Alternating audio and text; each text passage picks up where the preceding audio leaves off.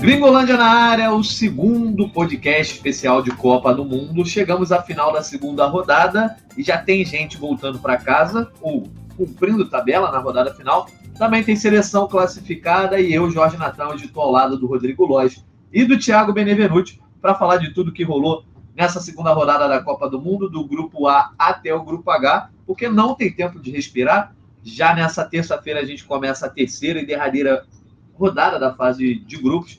As oitavas de final começando a ganhar um contorno. E eu quero falar, Rodrigo Loj, tem alguma seleção que mais te agradou até esse momento na Copa do Mundo? Fala, Natan. Um abraço também para o Bené, para todo mundo ligado em mais um grande episódio do Gringolândia. A seleção que mais me agradou até agora, eu acho que foi a França. Eu também acho que a seleção do Brasil fez bons jogos, não acho que a seleção brasileira jogou mal, mas eu acho que a França me agradou mais. Acho que ela apresentou um pouquinho mais de qualidade na frente. É difícil falar isso, né? Lembrando do gol do Richarlison, do golaço que ele fez. Mas eu acho que a França, no geral, ela me agradou um pouco mais. Show de bola. E você, Bené? A França aí, meio que confirmando o favoritismo, que chegou a sumir um pouco para muita gente aí nas semanas, nos meses antes da Copa do Mundo, mas, de fato, é a seleção que até agora sobrou nos dois jogos, a gente pode dizer assim, né? Pois é. Tudo bem, Nathan Loj? Sempre uma honra estar aqui com vocês.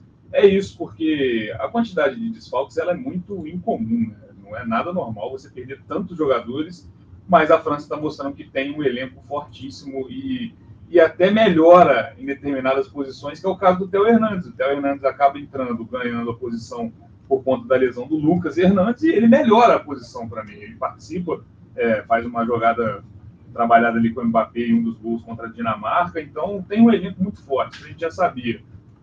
A gente ficava com receio de perder o Benzema, claro, é ruim para qualquer seleção, perder Kanté, mas é um time que está mostrando que continua jogando bem mesmo assim. E em relação ao Brasil, eu acho que o ponto forte do Brasil era o que eu já imaginava, que é a solidez defensiva, é o time mais difícil de se fazer gol, o time que não sofreu finalizações na meta do Alisson. O Alisson é o cara que menos trabalhou nessa Copa do Mundo até aqui, então eu acho que a gente, quando vai palpitar, né, essas duas seleções elas estão à frente da luta. Brasil, Polônia e Marrocos são as seleções que não sofreram gol ainda nessa Copa do Mundo, né? Polônia e Marrocos aí fazendo jogos duros e mais recuados, e o Brasil o contrário, né? Vai pra cima e ainda assim é muito difícil fazer gol no Brasil, mas pra gente ter aqui um guia, né? Ter um fio condutor, a gente vai daquele esquema que a galera já conhece, como foi no final da primeira rodada.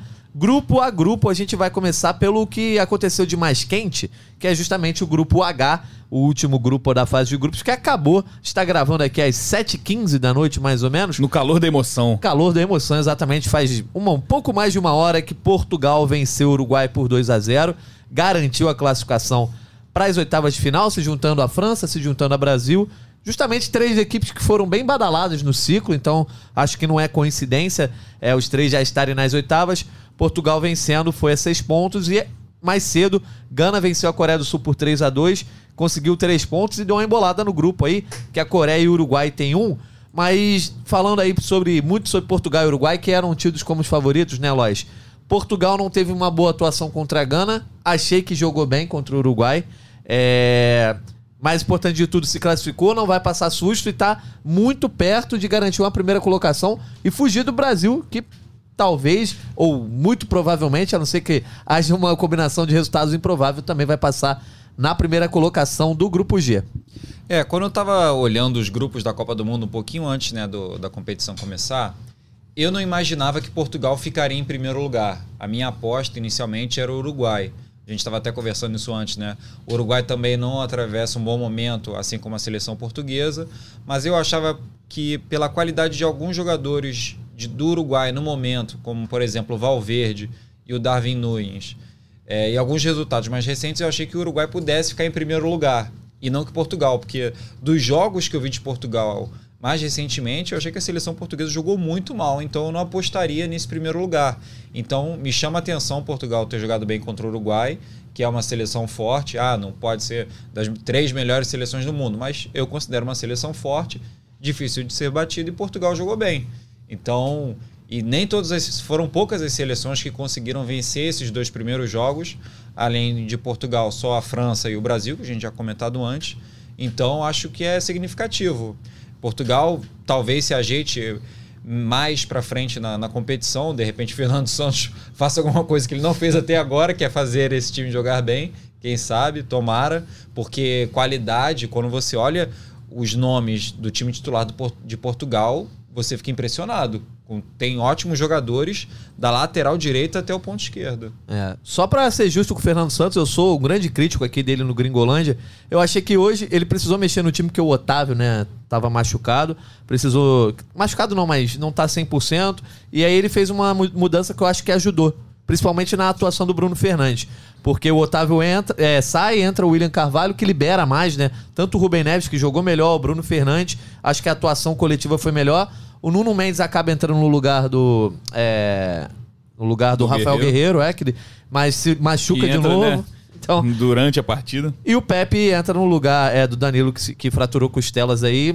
Enfim, não foi uma atuação muito relevante da zaga, não teve tanto aperigo assim. Mas eu acho que Portugal conseguiu ir bem. Bruno Fernandes, assim, talvez o melhor jogador da Copa. O único que teve duas grandes atuações, né, Bené? Mas o importante é que Portugal está muito perto de passar em primeiro, por quê? Para Portugal não passar em primeiro, precisa perder para a Coreia e que Gana vença o Uruguai por 3 gols de diferença. Então, algo que é difícil de imaginar. Então, Portugal foge desse lado, né, de pegar o Brasil, pode enfrentar uma Sérvia ou uma Suíça aí na... Até Camarões também tá na briga, né? Numa oitava de final. Mas Portugal sempre sofreu muito na fase de grupos.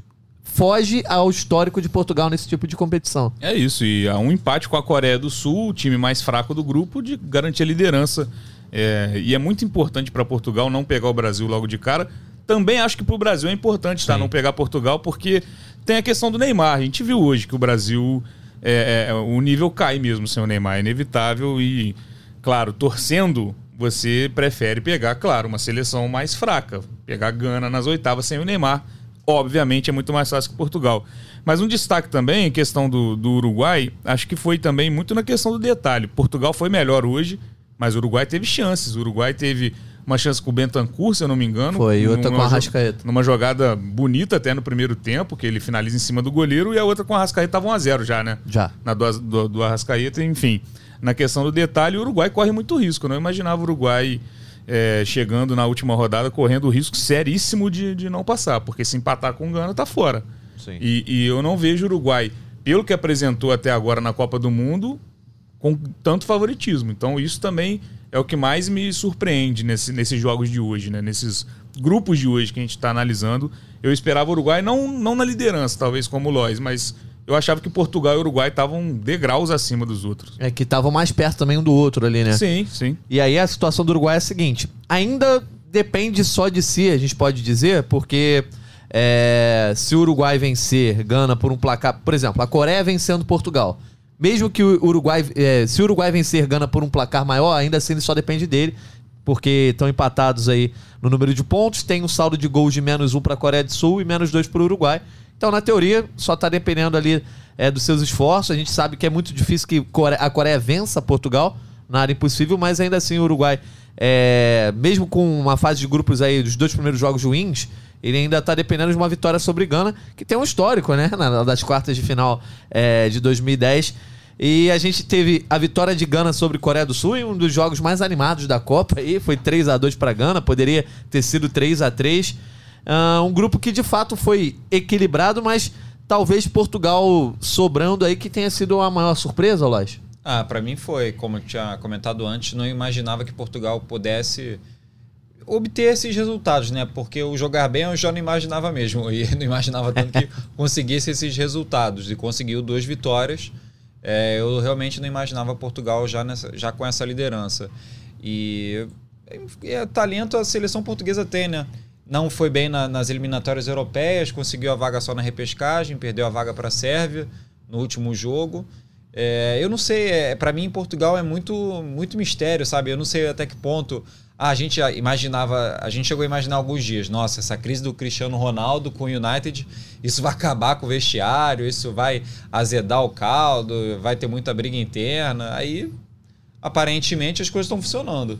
E mesmo com lesões, problemas físicos. Quem passa, o Bené? A terceira rodada aí, sexta-feira, meio-dia, os dois jogos simultâneos, né? Na terceira rodada, isso é em todos os grupos. Coreia e Portugal, Gana e Uruguai. Na combinação de resultados, você acha que passa o quê? Portugal em primeiro, Portugal, né? Primeiro e Gana segundo. Em segundo. Eu acho que pra Gana esse jogo vai ser final de Copa do Mundo, cara. Lembrando, claro, desse jogo... E joga pelo empate, né? Joga pelo empate. Claro que tem, né, a Coreia também com possibilidade, mas nesse confronto direto, o empate da seleção, né, de Gana.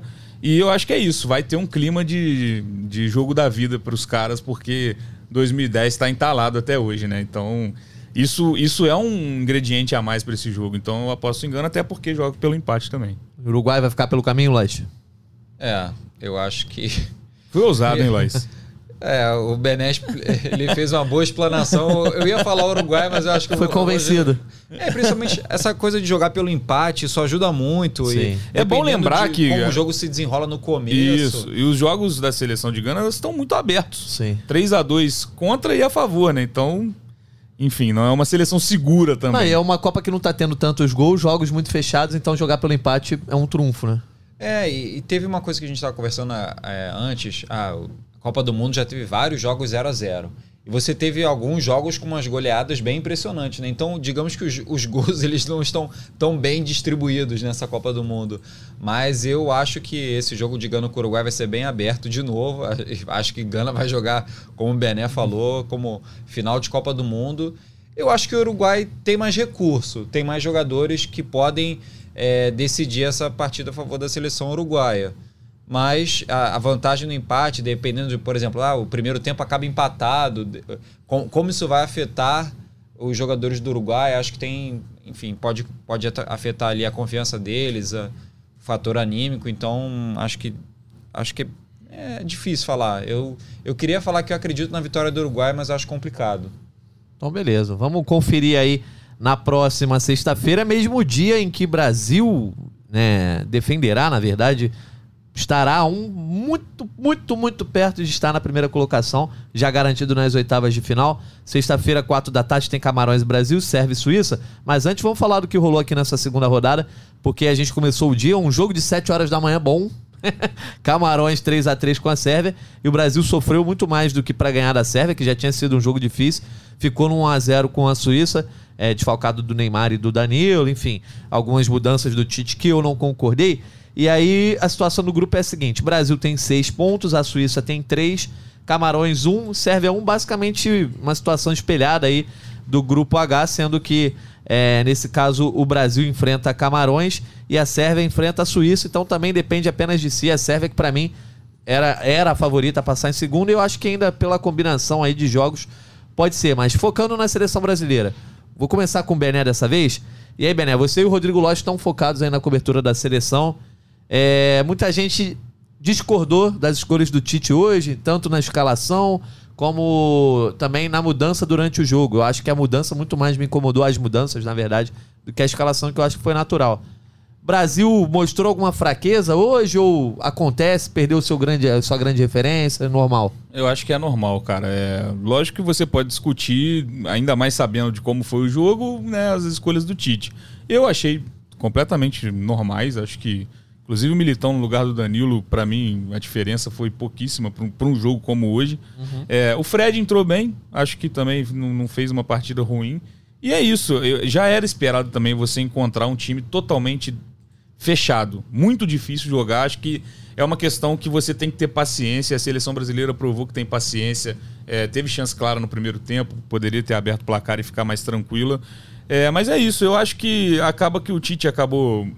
mudando ali mais as peças do que o jeito de jogar no segundo tempo. O Rodrigo entrou muito bem e eu acho que é normal.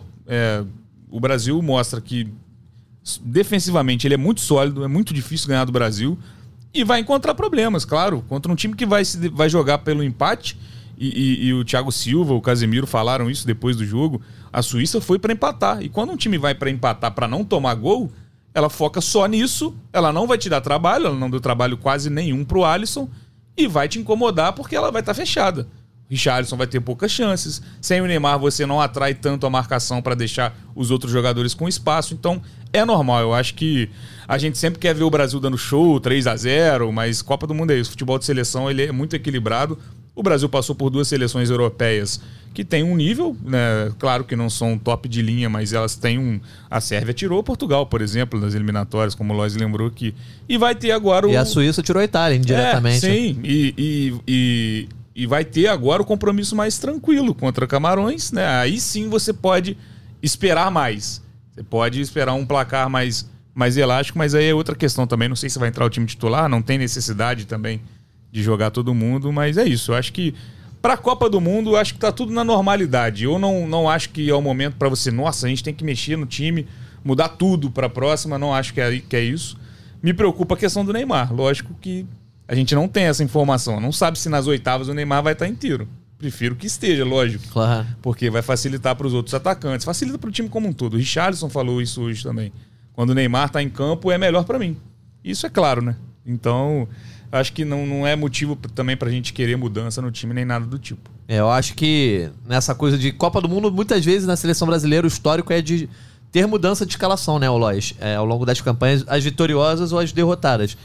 Né, de quem tá pedindo passagem aí, a gente pode imaginar de repente o Rodrigo, né, que entrou bem hoje, participou do gol, o Bruno Guimarães, que entrou pela primeira vez, mas entrou muito bem, e de quem talvez não esteja correspondendo, muita gente falando da atuação do Rafinha, muita gente não gostou da atuação do Fred hoje, que eu até discordo, né, acho que o Fred foi bem, acabou saindo depois, mas esse jogo de Camarões que eu concordo, não tem que botar titular, pra mim tem que botar no máximo 4 ou 5, que é a questão da quantidade de substituições que você tem. Dá pra imaginar que esse jogo de Camarões, por ser um jogo que vai ter mais oportunidades para os reservas, ele pode impactar e a gente chegar nas oitavas de final com uma outra configuração, talvez não tática, mas de nomes em cada posição? Eu acho que depende muito desses jogadores que você mencionou, principalmente o Rodrigo. Mas se bem que o Rodrigo, ele tá muito ali como uma opção específica para a ausência do Neymar. Então acho difícil ele ganhar esse espaço no time, a não ser que o Neymar não tenha condições de começar o jogo, o que é possível. Ele teve essa entorse no tornozelo, então é possível que ele não tenha condições de começar o jogo das oitavas de final, isso se ele se recuperar. Ele não foi cortado, ele vai permanecer no grupo. As notícias são de que ele tem melhorado, mas a gente não sabe. Com certeza o Neymar vai jogar as oitavas. A gente não sabe. Entre os jogadores que já foram utilizados e que eu acho que mereciam um espaço maior, eu considero o Rodrigo. Não acho que o Bruno Fernandes ele fez um grande jogo. Bruno Fernandes não, Guimarães. Fernandes é de Portugal. O Bruno Guimarães ele fez esse jogo todo para assumir uma vaga ali ou no lugar do Paquetá ou no lugar do Fred. Não acho que fez. Eu concordo. Acho que ele vinha de um melhor momento na temporada pelo Newcastle do que o Fred. Acho não, tenho certeza. Uhum. Acho que os números mostram isso.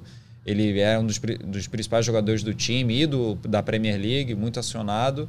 E o Fred teve uma minutagem muito menor do que o Bruno Guimarães nessa temporada até agora. Mas eu não acho que ele apresentou isso tudo e acho que o Fred ele fez por merecer essa titularidade na seleção, pelos outros jogos, né, no Brasil, ao longo da campanha para a Copa. Acho que ele fez um jogo razoável. Quem eu achei que foi mal foi o Paquetá. Eu achei que o Rafinha começou muito bem. Ele começou ali buscando um jogo da ponta para dentro, teve até uma finalização assim boa. Assim como contra a Sérvia também. Só que aí o Rafinha que dá a bola pro Vinícius na principal chance do Brasil no primeiro tempo. Só por esses dois lances eu já colocaria ele como um dos principais jogadores do primeiro tempo. Mas depois no segundo ele caiu muito. E o Neymar faz muita falta realmente porque ele joga, além da habilidade dele toda com a bola, é uma questão tática dele funcionar o jogo melhor por dentro. O Paquetá e o Fred, eles têm outras características e eles eles não fazem a mesma movimentação, a mesma troca de passes por dentro. Eu fico lembrando dos jogos que do Neymar no Paris Saint-Germain, como ele faz muito esse jogo por dentro do toque mais curto, de atacar o espaço também ou oferecer para alguém. E o Paquetá e o Fred não fazem isso. Até eles não fazem isso nos clubes, não vão fazer isso na seleção. Não vinham fazendo. É diferente. Por exemplo, o gol que o Casemiro fez... Eu esperaria isso mais de um jogador um pouco mais avançado na frente, como o Paquetá e o Fred. Acabou o Casemiro fazendo esse gol, sendo que ele é o primeiro volante. Então, acho que o Neymar faz muita falta, obviamente. Mas eu acho que não vai ter muita mudança não, Nathan. Ah, tem que um reserva que jogar contra Camarões, ele tem que arrebentar para ele conseguir uma vaga no time titular. Eu acho muito difícil. Ninguém pede passagem também, né? Eu acho que só o Rodrigo, de repente. Eu acho que é isso. Eu acho que a questão é Rodrigo ou Fred pelo modo de jogar. Eu acho que é essa a questão. E hoje o Tite preferiu jogar com o Fred e é totalmente normal. O que o Loj falou em relação ao momento do Bruno Guimarães, eu concordo. Para mim... Eu, sendo o técnico, Bruno Guimarães era meu titular nessa formação, né? De jogar com o Casemiro mais um e o Paquetá adiantado. Eu gosto muito do futebol do Bruno Guimarães, mas é isso aí. Acho que também... Ah, o Fred... É porque o torcedor brasileiro quer sempre estar reclamando de alguma coisa. Sim. Ah, o Rafinha, bota o Antony. É questão de gosto. Entrou mal nos dois jogos, o Antony vai entrar e pode não entregar, como não entregou. E eu acho que, só complementando isso, Bené, que é interessante, ao mesmo tempo que a gente, às vezes, as pessoas ficam procurando coisa para reclamar, a gente vê que a gente chegou num nível de discussão sobre o time do Tite, verdade, que é muito... Questão de preferência, detalhe, isso é muito bom, porque chegou num alto nível. É muito equilibrado também. Não é aquela coisa, do Brasil. Pô, esse cara é titular, ele não pode ser titular de jeito nenhum, isso é uma aberração. Não existe isso, você olhar para a seleção brasileira e falar, pô, esse cara não pode ser titular. Não, todo mundo ali pode ser titular. Fez por onde, jogou bem no clube ou na seleção. Só que aí é muito do encaixe no jogo, de alguma situação muito específica. Por exemplo, Paquetá, ele não jogou bem hoje, mas ele estava doente, né? É. Ele ficou doente no fim de semana. Ele sai no intervalo, acho que muito por conta disso também, de não estar inteiro. E só para falar mais uma coisa sobre o Brasil, lógico que a gente olha muito para a parte ofensiva, claro, os caras que fazem os gols. Mas quando precisar, a gente tem Thiago Silva, Marquinhos e Casemiro. Nenhuma outra seleção tem um trio ali que protege, né? A dupla de zaga mais o primeiro volante tem desse nível. Para mim, na Copa do Mundo, o Brasil sobra em relação a essas três posições do campo. Acho que isso é muito importante e vai ser mais importante quando a seleção sofrer, porque não sofreu contra a Sérvia e Suíça. Só para arrematar o grupo aí, a gente vai ter esses duelos entre Brasil e Camarões e Sérvia e Suíça, que vai acabar... Muito difícil, eu acho que Camarões vença o Brasil. Seria a única possibilidade para Camarões avançar. E ainda assim, dependendo do outro resultado. Então a gente tem um confronto direto entre Sérvia e Suíça por essa vaga, né? A Suíça jogando pelo empate nesse confronto, que também eu acho que é um diferencial. Mas ainda assim eu vejo mais força na seleção da Sérvia. Então, rapidinho, opinião de vocês. Quem é que passa aí? Brasil em primeiro, né? E quem passa nesse grupo? Quer ir primeiro agora, Luiz? Eu queria que passasse a Sérvia. Acho que ela oferece mais em termos de futebol ofensivo do que a Suíça. Eu acho que eu vou ficar com o empate. Estou conservador. Eu acho que quem vai jogar... Quem joga pelo empate, ainda mais a Suíça. O Brasil encontrou muita dificuldade. Se a Suíça jogar do mesmo jeito, querendo só empatar, jogar pelo 0x0, a Sérvia vai encontrar muita dificuldade também. Mesmo tendo bons nomes no sistema ofensivo. Então eu vou de Suíça. Então vamos verificar isso na sexta-feira também, aí 4 horas da tarde. Grupo F, a gente teve uma surpresa, porque a maravilhosa geração belga passou por um revés. Inclusive, eu acho que o clima criado pelos próprios jogadores está estranho, né? O De Bruyne falando... Aquilo, se você coloca o exemplo, né, do que eles falaram pro Brasil, acabava o mundo. Porra, o cara ia nunca mais ser convocado. Nunca ia pisar em campo mais. Falar que ia ser, né? Sim. Os dois falaram mais ou menos a mesma coisa, né? Que sim, não briga por título. Enfim. Que tão velhos, a chance passou, enfim. Era cobertura estilo Globo News ali na frente da concentração. 24 exatamente. Horas. Que isso. Então essas entrevistas que vieram depois de uma vitória da Bélgica, tudo bem, uma atuação que não foi boa, mas a Bélgica venceu o Canadá na estreia e aí depois...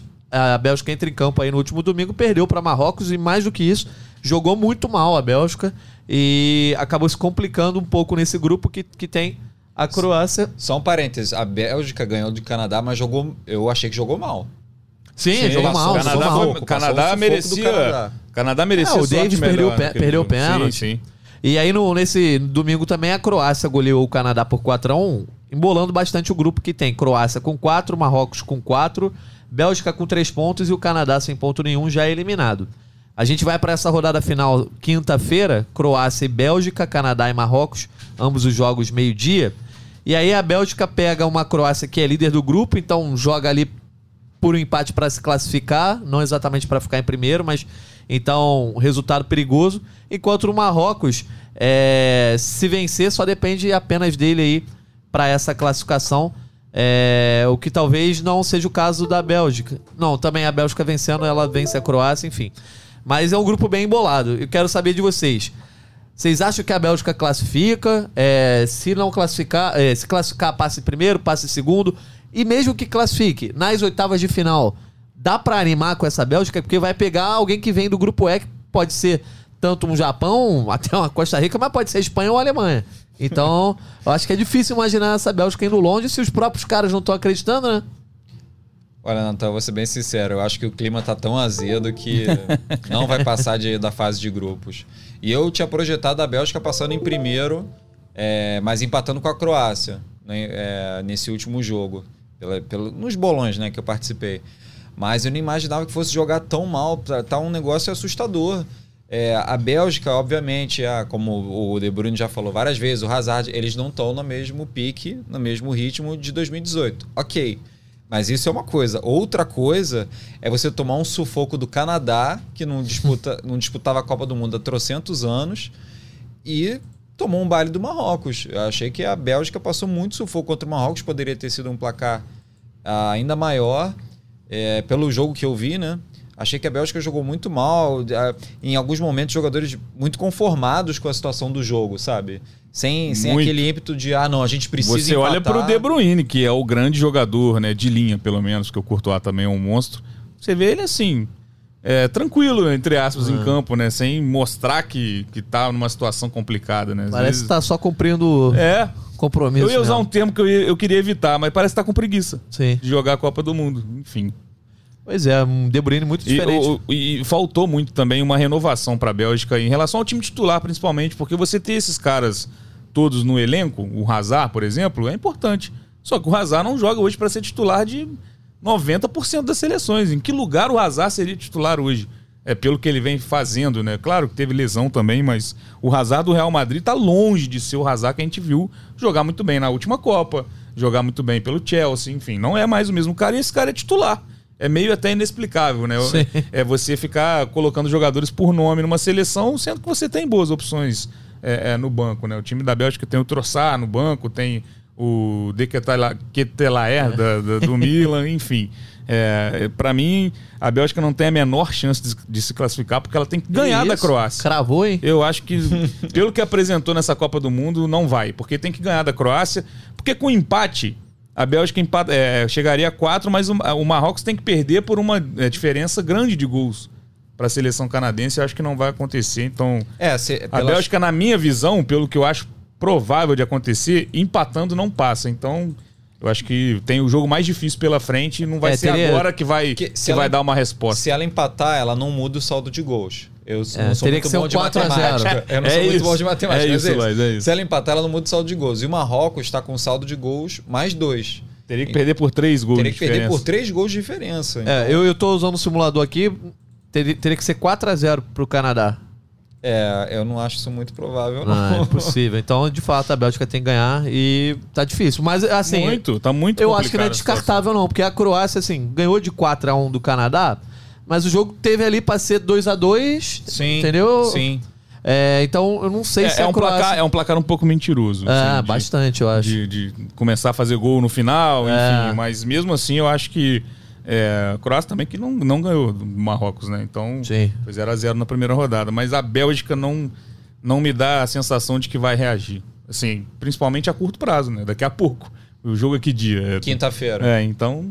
Muito complicado você, em pouco tempo de trabalho, mudar tanta coisa. Você pode até mexer nas peças do time, mas se vai funcionar, aí são outros 500. Até lá só dá pra brigar mais no vestiário. E nesse caso, por exemplo, do Marrocos, da Bélgica vencendo a Croácia, num resultado que agora parece mais improvável, mas eu também não acho nada de impossível, a Croácia seria eliminada. Então a gente pode mudar muito. Vale muito pra Croácia também, por isso que eu coloco dessa forma. Então vamos aguardar. Acho a Croácia favoritasse. Não achava isso antes. Também não. Por mais que você saiba que o time da Bélgica... passando. Porque por mais que você saiba que a Bélgica é um time mais velho, uma média de idade alta para um time titular, você tem o De Bruyne. Time que tem um talento individual dessa magnitude, né? Você acha que vai bem. Pelo menos ali num momento que precisar, num jogo truncado, o De Bruyne vai fazer diferença. Não tá fazendo, então... complicado. Quem tá gostando desse grupo nivelado por baixo é quem tá no grupo E, que é o grupo da Espanha e da Alemanha, que nesse momento é liderado pelos espanhóis, 4 pontos, o Japão tem 3. E Japão, hein? Costa Rica. Nossa senhora, cara. Esse é aquilo, né? Brincadeira. Quando a gente fala time pequeno, é uma... Pô, os caras ganham da Alemanha e aí na hora de complicar a Alemanha perde pra Costa Rica, é inacreditável. Pois é, o Japão ficou com 3, a Costa Rica foi a 3 com essa vitória que pra mim não merecia, né? Achou um gol no final ali com contribuição do goleiro, mas venceu o Japão por 1-0, ficou com 3 e a Alemanha com empate também, no apagar das luzes ali, conseguiu empatar em 1-1 com a Espanha, ficou assim o grupo E, então todos estão com chance de classificar. Depois desses dois resultados, na última rodada a gente tem Japão contra a Espanha, Costa Rica contra a Alemanha, quinta-feira, 4 da tarde. E aí a conta que a Alemanha tem que fazer é a seguinte: torcer para a Espanha vencer o Japão, e aí a Alemanha vencendo já se classifica automaticamente. E caso haja um empate entre Japão e Espanha, a Alemanha vai depender do saldo de gols, que aí zeraria... fazendo 2-0. Fazendo 2-0. Basta vencer. Empate, Mas a Alemanha entra precisando de uma vitória, mas é contra o time mais fraco do grupo. Então, poderia estar muito enrolada, tá enroladinha apenas. Tá vai ótima, passar, né? Perto do que poderia estar. Tá ótima a situação da Alemanha. Impressionante. Inclusive, fez um dos grandes jogos, pra mim, o melhor jogo da Copa até agora. Também achei. Esse Espanha e Alemanha correspondeu às expectativas, né? Pra mim. É isso, eu acho que Costa Rica tá viva ainda, né? Costa Rica tem chance, mas mesmo assim, a Alemanha é muito mais time. Não imagino a Alemanha passando aperto pra Costa Rica, e acho que a Espanha... brigando ainda pela liderança também, né? Acho que vai acabar ganhando da seleção japonesa. Então a Alemanha poderia estar muito mais enrascada se o Japão, né, não me perde para Costa Rica. Acho que vai acabar passando. Tem uma possibilidade da Alemanha também ser eliminada, que é a seguinte: a Alemanha vence o seu jogo, seja lá por 2-0, 3-0, mas o Japão vencendo a Espanha por um placar magro, por 1-0, o Japão iria 6, a Espanha ficaria com 4, mas o saldo de gols da Espanha é 7. Então a Alemanha... sim, mas eu não imagino o Japão ganhando esse jogo, acho muito improvável. Sim, que aí passaria Japão em primeiro e Espanha em segundo. Então, aí um confronto dessas oitavas, e né, a chance de ficar Japão e Marrocos é enorme. Né? Isso é... Copa do Mundo é isso. Eu vou fazer uma pergunta pra vocês. Não é dando uma de engenheiro de obra pronta, não. Mas vocês não imaginavam, pela alguns jogos recentes e principalmente pela Copa do Mundo anterior, que o Japão poderia dar trabalho para a Espanha e para a Alemanha? Eu acho que o Japão tem uma mentalidade de crescer um pouquinho a cada Copa, mas eu acho que os jogadores do Japão não chegaram em tão bom momento, né? Os protagonistas do Japão não estavam tão bem. Talvez o jogador que está em melhor momento é o Tomiyasu, né? Se a gente parar para pensar. Mas o time como conjunto está funcionando muito bem, que como não funcionou nas eliminatórias, não foi um dos destaques das eliminatórias, por isso eu não levei tanta fé, e também eu levei mais fé na Alemanha. É exatamente o que eu ia falar, a Alemanha teve tudo para liquidar o jogo ali. A Alemanha teve momentos para fazer 2-0 e ficar tranquilo na primeira rodada, não fez, acabou tomando uma virada, para mim, né, a grande zebra dessa Copa até aqui, e acho a Alemanha com muitos bons nomes no time. Tem muito talento individual. Musiala na primeira Copa, um cara que vai brigar aí por prêmios de... né, se a Alemanha for longe, principalmente, pelo prêmio de melhor jogador jovem. Kimmich, pra mim, joga muito também. Pra mim, dessa seleção alemã é meu jogador preferido. Tem várias opções. O Flick tem muitas opções pra mexer no time. Então, acho que a Alemanha passando vai melhorar, né, nos poucos jogos, né, de mata-mata que tem pra fazer também. Pra você, Loj, dá pra confiar mais nessa Alemanha? Porque, de fato, assim, o resultado do Japão foi muito heróico, mas a Alemanha teve perto de estar muito... de estar, assim, com a vitória garantida, basicamente. E futebol é isso. A Alemanha, eu acho que sofreu contra a Espanha, mas se você pegar, sei lá, uns 20, 30 minutos finais ali, fez jogo duro. Para a pare com a Espanha, né? Foi um jogo... a gente fala de... chumbo trocado, né? Sim. O gol anulado, né? O gol do Rudiger, né? Poderia ter aberto o placar. Eu acho que a Alemanha, como o Bené falou muito bem, a Alemanha tem vários jogadores que, eu colocaria ou como titulares ou brigando por vaga de titular em várias seleções. O próprio Rudiger, que você falou agora, o Kimmich, Goretzka, o Sané, que entrou muito bem nesse jogo contra a Espanha. E, ter dificuldade contra essa seleção da Espanha não é nenhuma, coisa absurda, porque a gente está falando de uma das melhores seleções em termos de jogo, de troca de passes. Eu acho que é uma situação que várias outras seleções passam. Então, a Alemanha tem nome e tem, digamos, um pouco de trabalho já do Hansi Flick para jogar melhor do que jogou em algumas situações esse ano. Agora, vamos ver se a Alemanha consegue... vencer esse último jogo contra a Costa Rica, que para mim é obrigação, e acho que a Alemanha consegue fazer 2-0 ou até mais. Essa derrota do Japão para a Costa Rica foi muito surpreendente, e eu acredito que a Alemanha vai passar, assim, acho que ela consegue a diferença. Beleza. Mais alguma coisa? Não, e eu acho que assim, passando Espanha e Alemanha, seja quais forem os confrontos, eu acho que são favoritas contra os times do grupo F.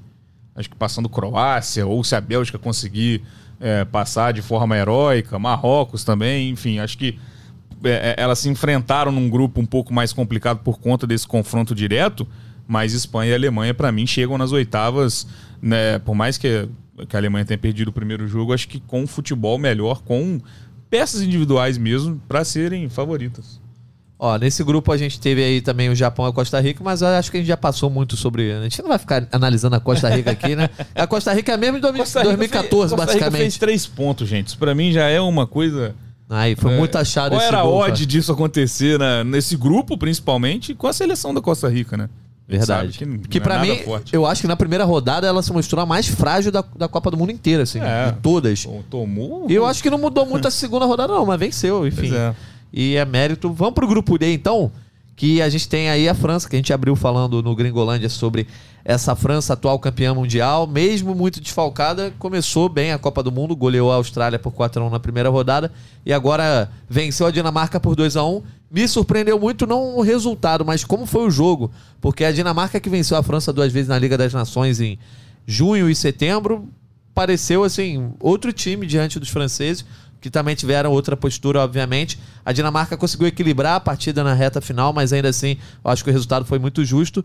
E a gente está no grupo D com França com 6 pontos, Austrália em segundo com 3, Dinamarca em terceiro com 1 ponto, assim como a Tunísia, que perdeu para essa Austrália. E a gente chega na última rodada, quarta-feira, meio-dia, temos Tunísia contra a França, Austrália contra a Dinamarca. A Dinamarca, apesar de tudo, apesar de ter sido decepcionante, principalmente pela estreia contra a Tunísia, ainda chega tranquila nessa última fase, nessa última rodada, porque difícil imaginar a França, né, perdendo para a Tunísia, e a Dinamarca só depende de si, vencendo a Austrália, está classificada. Então ficou no lucro um pouco para a Dinamarca, né? Depois desses 2 tropeços, ainda chega na última rodada tranquila para se classificar. A minha expectativa era que chegassem as duas já classificadas, França e Dinamarca. A gente até no nosso bolão a gente teve muita gente apostando até na Dinamarca em primeiro. Eu apostei. Muito por conta das lesões também da França, enfim. A Dinamarca ganhou, né, o confronto direto, como você lembrou aí, mas eu acho que mesmo dessa forma inesperada de chegar ainda precisando vencer, eu acho que a Dinamarca passa, é mais time que a Austrália, mas assim, o tropeço contra a Tunísia pra mim assusta. E nesse caso a Austrália joga pelo empate que a gente tava falando. Nesse caso eu não sou conservador, eu acho que vai passar a Dinamarca. Mas só um adendo, hein, Lois? Nosso palpite pra artilheiro no bolão do GL tá on. Olha aí. Kylian Mbappé, 3 gols e ainda tem o confronto mais fácil. Que é, mas será que vai jogar ou vai ser poupado? Ah, pra um cara que quer bater recorde, que quer ser artilheiro... Enfim, acho que... Só queria fazer esse adendo, só pra... Não, correto. Você e o Loj também. Eu acho que se ele jogar esse jogo aí contra a Tunísia, que eu acho que é uma seleção bem fraca em comparação às outras, eu acho que ele tem tudo pra fazer 1 gol, 2, aí já fica com 5, que é um número de artilheiro de Copa do Mundo. Sim. Nas últimas edições. Em 2010 foi com 5 gols a artilharia, né? O Kane, acho que na última fez 5 gols. Foi 6, eu acho. E sobre a Dinamarca... Olha, eu queria muito que a Dinamarca passasse, mas eu acho que ela vai ter muita dificuldade contra a Austrália. Acho que o time ainda não se ajeitou na Copa, ficou bem abaixo do que eu esperava, tanto na estreia contra a Tunísia, quanto depois no outro jogo contra a França. Abaixo do que jogou na Euro. Exatamente, né? Exatamente. O time está jogando abaixo do que pode e do que sabe.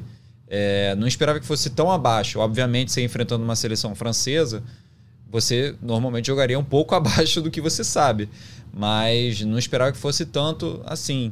Aí eu ainda acho que a Dinamarca passa, mas eu acho que vai ser 1-0, porque a Austrália, com essa vantagem do empate, questão de estratégia de jogo e tudo mais, eu acho que a Austrália vai dar muito trabalho para a Dinamarca. E agora a Dinamarca vai ter que fazer uma coisa que, assim, é jogar, propor. Exatamente, em busca do gol, porque não tem mais o que fazer, não tem quarta rodada, não pode deixar para depois mais. Agora vai ter que jogar assumindo o tamanho maior que tem em relação à Austrália. O time grande do duelo é a Dinamarca. E essa França aí que... Acho que teve 2 boas atuações, talvez mais regular na primeira rodada do que na segunda, mas o adversário era muito diferente também. Tá um empate de garantir essa liderança do grupo, mais um grupo que tem essa situação parecida com o grupo do Brasil e de Portugal. E isso impacta já também, a gente já vai falar agora no grupo C, a França passando em primeiro. Talvez fosse uma boa notícia, né? Porque ela fugiria de uma Argentina líder no grupo C.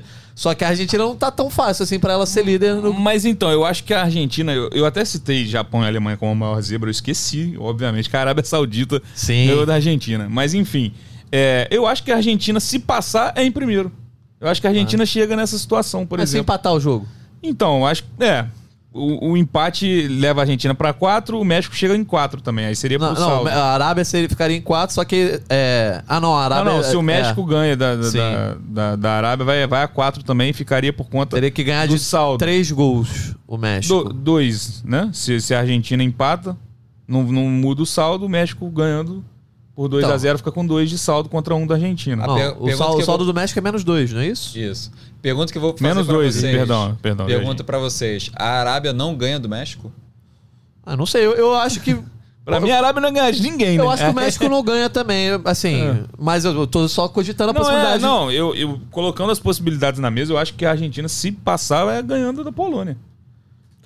Eu acho que pode rolar 2 empates nesses 2 jogos aí, e aí passa a Polônia em primeiro e a Argentina em segundo. Pode, não descarto. Tá tudo em aberto, né? Mas eu acho que, principalmente depois dessa vitória que lavou a alma, eu acho que a Argentina... Messi achou aquele gol. Que raiva que eu tive, rapaz. Eu comemorei um pouquinho, cara, que as pessoas são criticadas quando comemoram o gol da Argentina. Eu comemorar o gol, eu digo torcer pra Argentina. Eu não diria comemorar, Copa, eu diria eu achei legal. Um gol do Messi, e me irritou, ele chamando a responsabilidade legal, Copa do Mundo, a despedida dele. Sabe o que me irritou? Eu tava na casa da minha mãe vendo esse jogo. Minha mãe nunca foi negócio de Messi, de Argentina. Minha mãe comemorou isso, garoto. Isso, você merece. Olha, eu falei, que é isso? Sua mãe se rendeu e você ainda não, Jorge. Dentro de casa não, né, Natal? Pelo amor de Deus. Mas enfim, já passando então pro grupo C, a Argentina, depois desse tropeço na estreia, conseguiu vencer o México por 2-0. Um jogo que tava truncado até o Messi achar um primeiro gol. A entrada do Enzo Fernandes mudou muito o time. A Polônia fez sua parte, Lewandowski, enfim, desencantou, também perdeu o gol. É um presentão também, né? Oh, que presente que ele ganhou. Se ele perde aquele, é brincadeira, né? Tinha perdido um pênalti, né? Pois é, mas a Arábia fez jogo duro. Poderia ter conseguido outro resultado aí. A Arábia perdeu o pênalti nessa vez. Também, né? É verdade. O Chesney foi um absurdo. Chesney, pra mim, é o goleiro da rodada. Talvez o goleiro da Copa, de uma atuação, contando uma atuação só, pela defesa do rebote. Ele já pega um pênalti, o rebote é muito mais difícil, porque ele é mais perto e mais forte. Então, foi uma defesaça, enfim. Então, foi 2-0 para a Polônia. A gente tá só para dar a situação do grupo. Polônia 4 pontos, Argentina em segundo com 3, Arábia também com 3, levando de vantagem no saldo de gols, né? A Argentina tem 1 de gol de saldo e a Arábia menos 1, e o México com 1 ponto, acho que é a grande decepção do grupo. E aí, última rodada, quarta-feira, 4 da tarde, Polônia e Argentina, a Arábia Saudita e México. Fala aí, Loj. Não, eu ia falar que eu acho que o México não vai ganhar esse jogo, não. Tava vendo aqui a pontuação. Obviamente, ele vai querer jogar para ganhar. Isso aí é óbvio. Mas, analisando a situação da tabela, o México tem saldo menos 2, como você falou. Se ele ganhar, ele vai a 4 pontos. E aí, ele tem que tirar um saldo grande em relação à Polônia. Sim, seriam 4 gols de saldo nesse caso. Se a Argentina empatar com a Polônia, teria que tirar 3. Então eu vejo uma situação muito complicada pro México. Eu acho que rodou. Em termos de motivação, né? Onde eu queria chegar. Qual é a motivação do México? Ele vai ter que golear a Arábia Saudita, sendo que a Arábia Saudita vai também jogar com tudo, porque ela vem jogando muito bem. Ninguém aqui imaginava a Arábia Saudita jogando esse futebol que jogou nos 2 jogos. Ninguém. Pra mim, esse placar de 2-0 da Polônia foi enganoso. Mas a gente pode ver, por exemplo, o Loj, a Argentina vencendo a Polônia por 2-0, um placar super tranquilo. O México vencendo a Arábia por 2-0. Ambas ficariam com saldo 0, com 2 gols pró. E aí? Ficaria tudo igual. Ficaria tudo igual. Ficaria cartão. Tudo igual. Teria que ver, mas assim, não é tão longe assim. Não, diante do que o México jogou, eu acho que tá complicado mesmo. Eu vejo muito difícil. Eu não quero dar de gato mestre não, mas eu acho que a Arábia leva uma das vagas. Não, e só, Nathan, só pra dar informação também, é isso. Se tudo ficar igual... Cartão. Vai pro confronto direto, que terminou empatado, e aí depois número de cartão vermelho e depois cartão amarelo. Que beleza, hein, rapaz? Imagina, você decidiu uma classificação... Aconteceu com o Senegal em 2018, conta, né? É, por conta de um cartão amarelo. Expulsão ainda vai, né? Mas acho que não teve, né, nesse grupo. Não, não teve, não. A única expulsão é de País de Gales. Em termos de mérito, né? Quem jogou mais bola até agora, a gente, óbvio, ainda tem uma rodada pra acontecer, mas quem vocês acham que tá merecendo passar? Argentina e Arábia ou Argentina e Polônia? Meu palpite lá no bolão foi Argentina em primeiro e Polônia em segundo. Muita gente até falou, ah, o México vai passar. Eu já não confiava muito nesse México, enfim. Mas a Polônia também eu esperava mais. Acho que não jogou muita bola, não. É um grupo que eu acho que tá meio que nivelado por baixo também. Muito, muito. Para mim, deveria passar a Argentina por toda a tradição e ter feito um jogo razoável. O segundo jogo, o primeiro foi horrível. O segundo foi razoável para ruim. E... eu não sei. Eu também, olhando como a Polônia jogou esses dois jogos, também não acho que merecia, não. Para mim, merecia a Arábia Saudita mesmo. Eu acho que a história legal seria a Arábia Saudita passando. Mas para palpitar... Eu acho que a Argentina, no primeiro tempo contra a Arábia, ela teve um jogo ali para golear. Sim. Tanto que ela teve 3 gols anulados, por Sim. questão de impedimento. Sim. Teve toda a questão lá do Lautaro, que acharam depois uma imagem que o VAR teria errado, o impedimento semiautomático na escolha do jogador da Arábia para definir. E eu acho que foi isso. Acho que a Argentina jogou ali achando que ia vencer a qualquer momento e tomou aí... uma grande frustração, que até é uma lição para os próximos jogos. Perdeu a chance de entrar para a história o time da Argentina, né? De chegar a 37 jogos de invencibilidade, Sim. logo para uma seleção que é a mais fraca do grupo. E enfim. Isso impacta no jogo seguinte, no sentido psicológico, que a Argentina tem essa coisa. E de mexer em meio time. As então, diferenças que... O psicológico afetou que o cara perdeu todas as suas convicções de 36 jogos por causa de um resultado. Foi tudo pro lixo. Ah. E digamos que com razão, né? Perder pra Arábia Saudita é pra jogar muita coisa fora. Mas acho que é circunstância de jogo. O cara acertou um chute. Assim, tudo bem, a Arábia Saudita fez uma ótima atuação, a Argentina não foi bem. Mas eu não sei se era pra mudar, sair mudando assim. Não sei. Eu acho que a Copa do Mundo é um torneio curto ali pra você não... A Argentina jogou a vida dela no segundo jogo. Sim, mas não jogou bem.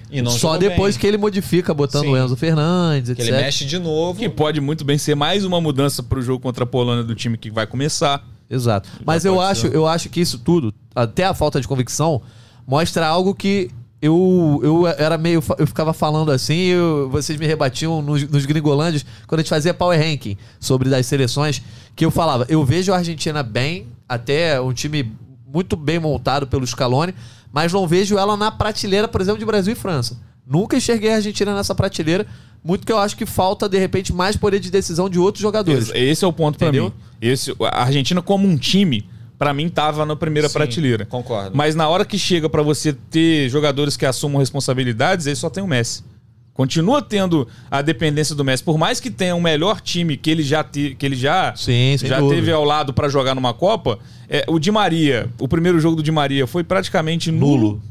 E você tem um Lautaro, que também é a primeira Copa que tá como um jogador de... Primeira Copa como um todo, né? Faltou o Lo Celso. O Lautaro. O Lo Celso sai do time, enfim. Por mais que tenha como um time qualidade, eu acho que faltam esses jogadores de primeira prateleira nas posições do campo mesmo. Acho que quando você olha o Brasil, o Casemiro é o melhor volante do mundo. Quando você não tem o Neymar, você tem outros jogadores ali que estão na fraca, primeira... Né? E você tem isso. Por mais que seja uma defesa talvez melhor do que a do ano que chegou na final da Copa. Se você olhar para a qualidade de cada jogador, mas continua sendo um ponto fraco, né? É aquela coisa, né? O time...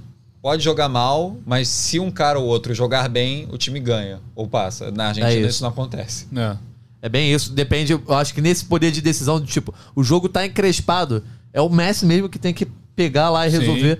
Eu acho que tem menos poder de decisão que uma França, que beleza, tem o Mbappé, o Brasil tem o Neymar, mas os coadjuvantes estão... tem bons nomes, mas assim, saiu o Papu Gomes do primeiro jogo, entrou o McAllister. Nenhum dos dois ele tá num ponto tão alto assim de poder de decisão. Eu gosto muito do Di Maria, sou fã do Di Maria, craque, mas também não correspondeu no primeiro jogo, principalmente. Pois é.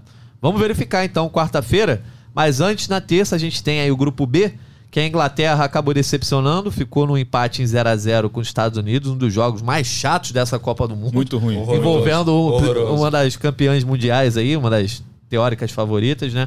E o Irã venceu o País de Gales por 2-0, que já eu acho que foi um jogo bem, bem mais legal, talvez não tanta qualidade, mas foi legal de se ver. O Irã, assim, uma postura muito interessante. E depois de perder de 6-2 na estreia, eu acho que foi um poder de reação muito legal mostrado pelo Irã.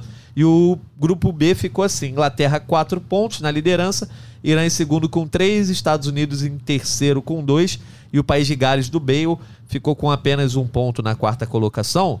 A gente vai para a última rodada na terça-feira, 4 da tarde, Irã e Estados Unidos, naquele jogo que a gente já comentou aqui antes da Copa do Mundo, né? Que envolve toda uma série de questões entre dois países que não têm relação diplomáticas há anos, e Inglaterra e País de Gales, que são dois países que fazem parte aí da comunidade britânica, embora tenham seus problemas de separação, são povos irmãos, podemos dizer assim. Mas falando sobre futebol, nesse caso a Inglaterra não pode se dar o luxo de empatar na questão de ser primeiro colocado, né? Ela, com o empate, ela garante ali a classificação. Garante.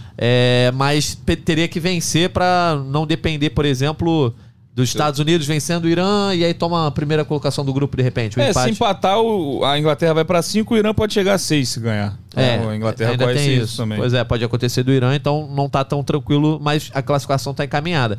E já no outro jogo da chave, basicamente quem vencer avança, né? A gente, a não ser que... E o Irã joga pelo empate. Mais uma vez, importante frisar, quem joga pelo empate. Mas assim... Pode fazer esse placar, hein? Quantos que jogam pelo empate vão passar? Vou anotar isso pra última rodada. Uma pautinha boa. Pro próximo Gringolândia, assim, eu trago o resultado. Inglaterra pra mim é finalista. Botei no bolão, o Bené também botou. Você botou quem foi seu finalista? Mas já me arrependi, tá? Eu acho que foi. Eu sempre me arrependo. Porque, não vai ser a França. Já acho que vai ser a França. Pois é, tá com cara. Mas aí a Inglaterra não tá tão bem assim. Eu acho que é um jogo aberto. Eu acho que a Inglaterra favorita deve ganhar esse jogo, ou pelo menos conseguir um empate. Mas não seria algo, uma hecatombe, País de Gales vencer esse jogo. E aí o Irã e Estados Unidos, pra mim, é um jogo muito aberto, assim. Acho que o Irã pode ganhar essa partida. O que mostrou na segunda rodada me agradou bastante, assim, a equipe do Irã do Carlos Queiroz. Então, nesse grupo todo embolado, dá pra fazer previsão? O que a gente consegue tirar dessa última rodada, que eu acho que vai ser bem animada já nessa terça-feira, 4 da tarde. A Inglaterra tem que mostrar, cara. A Inglaterra tá na hora do País de Gales. Acho que não tem... Tem que perder. Acho que vai ganhar. E o Kane, meu artilheiro, passando em branco. Rapaz, esse palpite aí, quando fez o 6-2 no Irã e o Kane não fez nenhum, falei, esse não vai.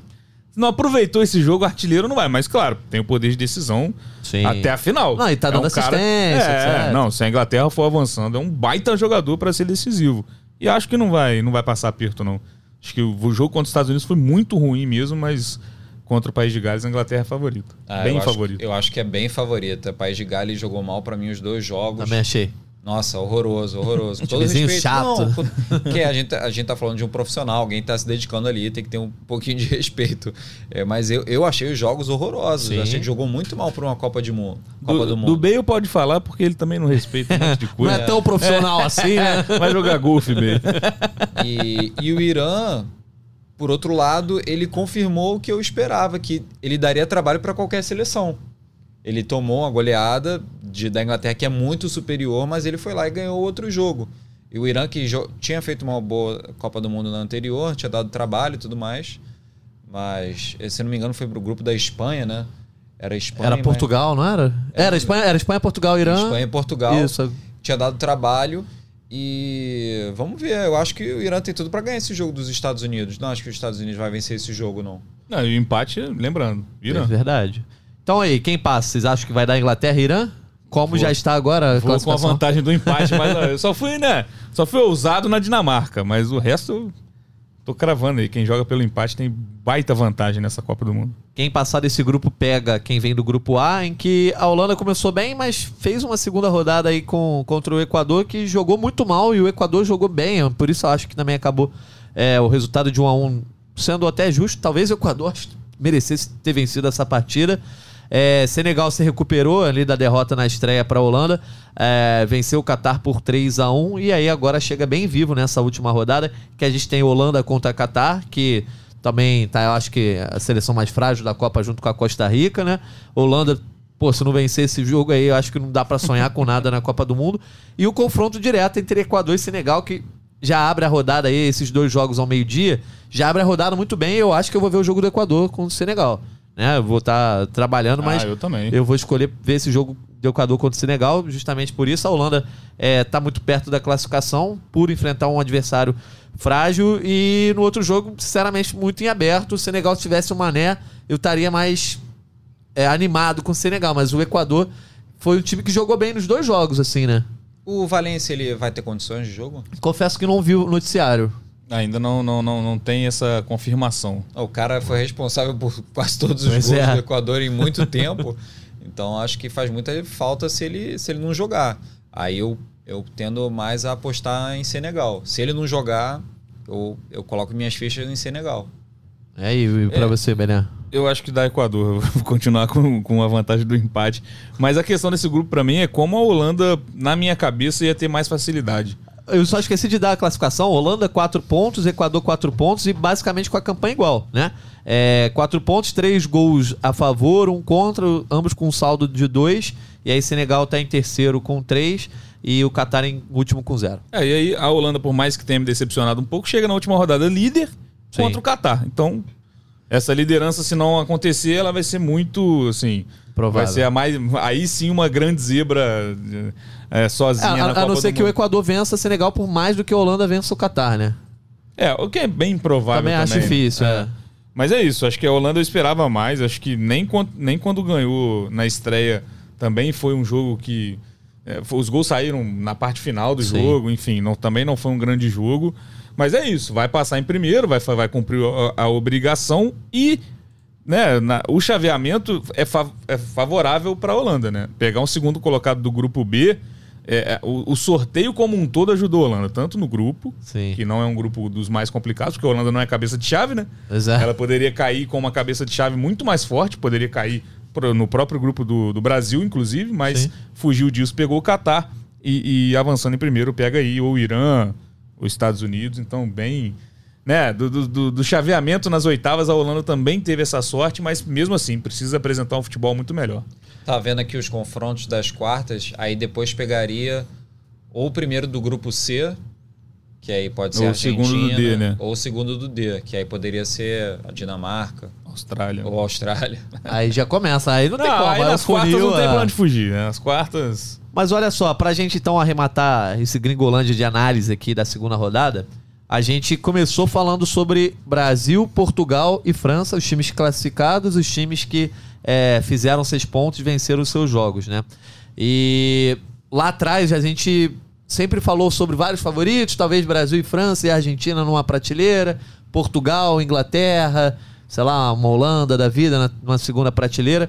Eu ouvi, acho que foi o PVC, agora eu não vou lembrar, falando que essa é uma Copa que não tem favoritos, grandes favoritos, mas...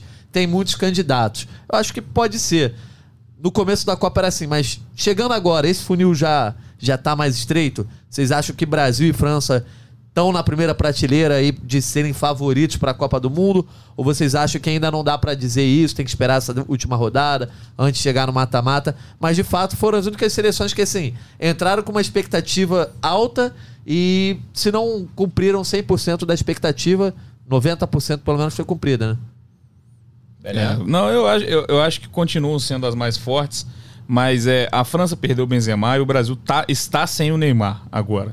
Então isso para mim equilibra ainda mais numa competição que é de mata, é de jogo único. E um jogo ruim você tá fora. Então eu também não gosto de botar uma ou duas, por mais que estejam jogando melhor, enfim, mais seguras. Eu ainda acho que a Argentina, Portugal, Inglaterra podem chegar, então... Acho que depende do chaveamento, né? Se você... Um jogo Inglaterra e França pode acontecer nas quartas. Então, você vai cravar que a França é favorita? Eu não consigo, acho que... A gente pode ver a França e a Argentina de novo nas oitavas. Sim. E a Argentina com o craque dela. O Messi tá lá. Portugal, por mais que o Cristiano Ronaldo não esteja naquele grande momento, também é um cara decisivo, tem outros grandes jogadores. Então, acho que pode equilibrar. Principalmente se o Neymar não voltar. Acho que é a grande questão para o Brasil nessa Copa do Mundo é se e quando o Neymar vai voltar. Acho que até as oitavas dá para levar sem ele. Quando o nível aumentar, e aí no meu simulador da Brasil e Espanha nas quartas, acho que o Neymar vai ser ainda mais importante. Então isso faz muita diferença para mim nessa análise até a final da Copa. Eu, da minha parte, eu gosto de falar o seguinte. É interessante falar de favoritismo e de candidatos antes da Copa. No começo, depois, Eu acho que é muito pouco tempo de torneio para avaliar, sabe? Sim. 2 jogos só, se fosse ao final da fase de grupos ou depois do primeiro... do jogo das oitavas, né? Porque, vamos lá, que seleções que foram campeãs que mostraram favoritismo ao final da fase de grupos? Um grande favoritismo. Talvez só a Espanha em 2010, 2 últimas, assim?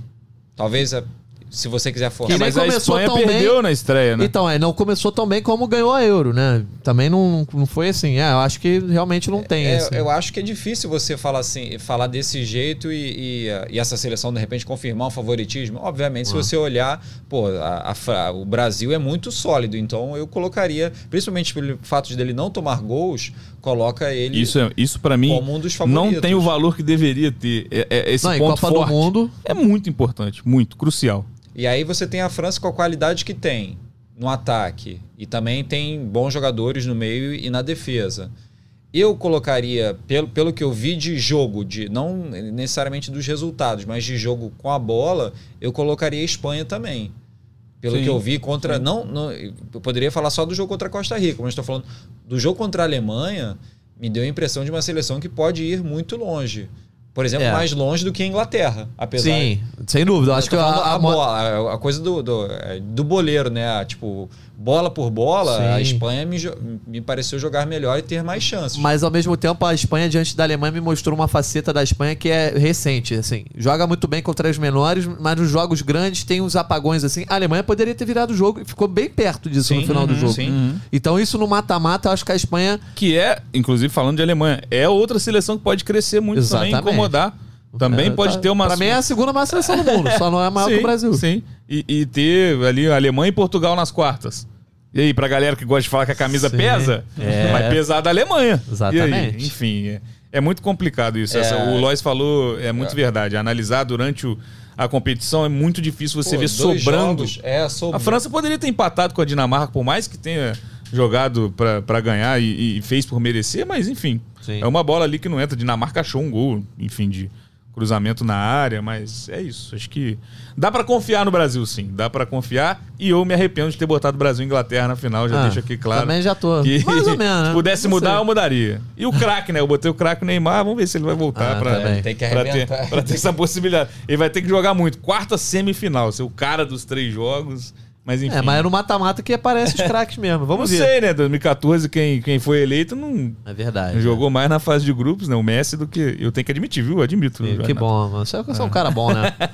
Bom, então vamos encerrando esse Gringolândia aqui. Vocês têm destaques finais? Tem comentários aí nessa terça-feira? Lembrando que já começa a terceira e última rodada da fase de grupos, com Holanda e Catar, Equador e Senegal, meio-dia.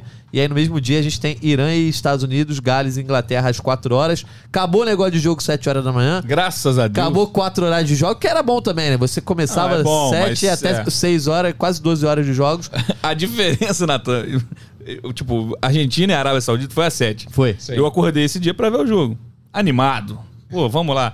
A diferença desse dia pro Japão e Costa Rica, meu amigo. Nossa senhora. É um gráfico que ele desce, rapaz. Ele quase enterra, né? Você já vai se arrastando pro sofá, assim, né? Mas, enfim, agora a gente só tem esses 2 horários de meio-dia e 4 horas da tarde nessa terceira rodada. E aí, depois das oitavas de final, a gente vai dando a tabela pra todo mundo. Mas é isso. Encerramento aí, Rodrigo Loj. Acho que o destaque vai pra esse jogo dessa terça-feira entre Equador e Senegal. Tava vendo os jogos dessa terceira rodada, que poderiam ser mais emocionantes ou com mais coisa em disputa, né? Aí acho que é interessante destacar um jogo que é de 2 times brigando ali pela segunda posição da chave. Sim. E um confronto que é mega equilibrado. Então eu prefiro destacar logo esse. Show de bola. Baita de um confronto mesmo. E já para abrir assim a rodada, não sei qual jogo que a galera de casa vai ver, mas eu reitero que verei este meio-dia de terça-feira. E você, Bené? Eu acho que como o que tem mais cara de final ali, de já ser um mata-mata, é Polônia e Argentina. Sim. Tem Messi em campo. Messi e Lewandowski é um bom. Sim. Brigaram ali pelos prêmios, né? Em 2021, um ganhou o The Best, o outro ganhou a bola de ouro. É isso? Não, o Lewandowski ganhou a bola de ouro e o Messi ganhou o The Best. É isso, né? Não, ao contrário. Não, ao contrário. Agora... Mas o Lewandowski não tem bola de ouro, ele tem o The Best. Exato. Perdão. Enfim, eu acho que vai ser um duelo particular legal também. E é isso. A Argentina tem que ganhar, já é um aperitivo de mata-mata, então acho que esse jogo vai ser um dos mais empolgantes, assim. Depois da bola rolar, eu não sei, mas o que gera mais expectativa pra mim é isso. É, a última rodada é sempre empolgante, assim, eu acho que quando tá valendo alguma coisa é sempre legal de acompanhar. A gente vai estar aqui no Gringolândia no final dessa rodada fazendo a análise também e já projetando um mata-mata, que é aí sim, amigo, aí a Copa do Mundo pega fogo. Agradecendo então mais uma vez aqui ao Rodrigo Loj, ao Bené, Thiago Benevenuti também. Aqui é o Rafa Barros, nosso editor, gerente, etc, etc. O dono de tudo aqui da nossa cabine e da nossa editoria de podcast. Ajudou a gente na edição desse Gringolândia aí especial. O segundo de Copa do Mundo, a gente ainda vai ter mais algumas aí. A Copa do Mundo só acaba no dia 18 de novembro. Então vão curtindo aí, porque depois, amigo, só em 2026. Obrigado pela audiência de todo mundo que chegou no final desse episódio. Um abraço e até a próxima.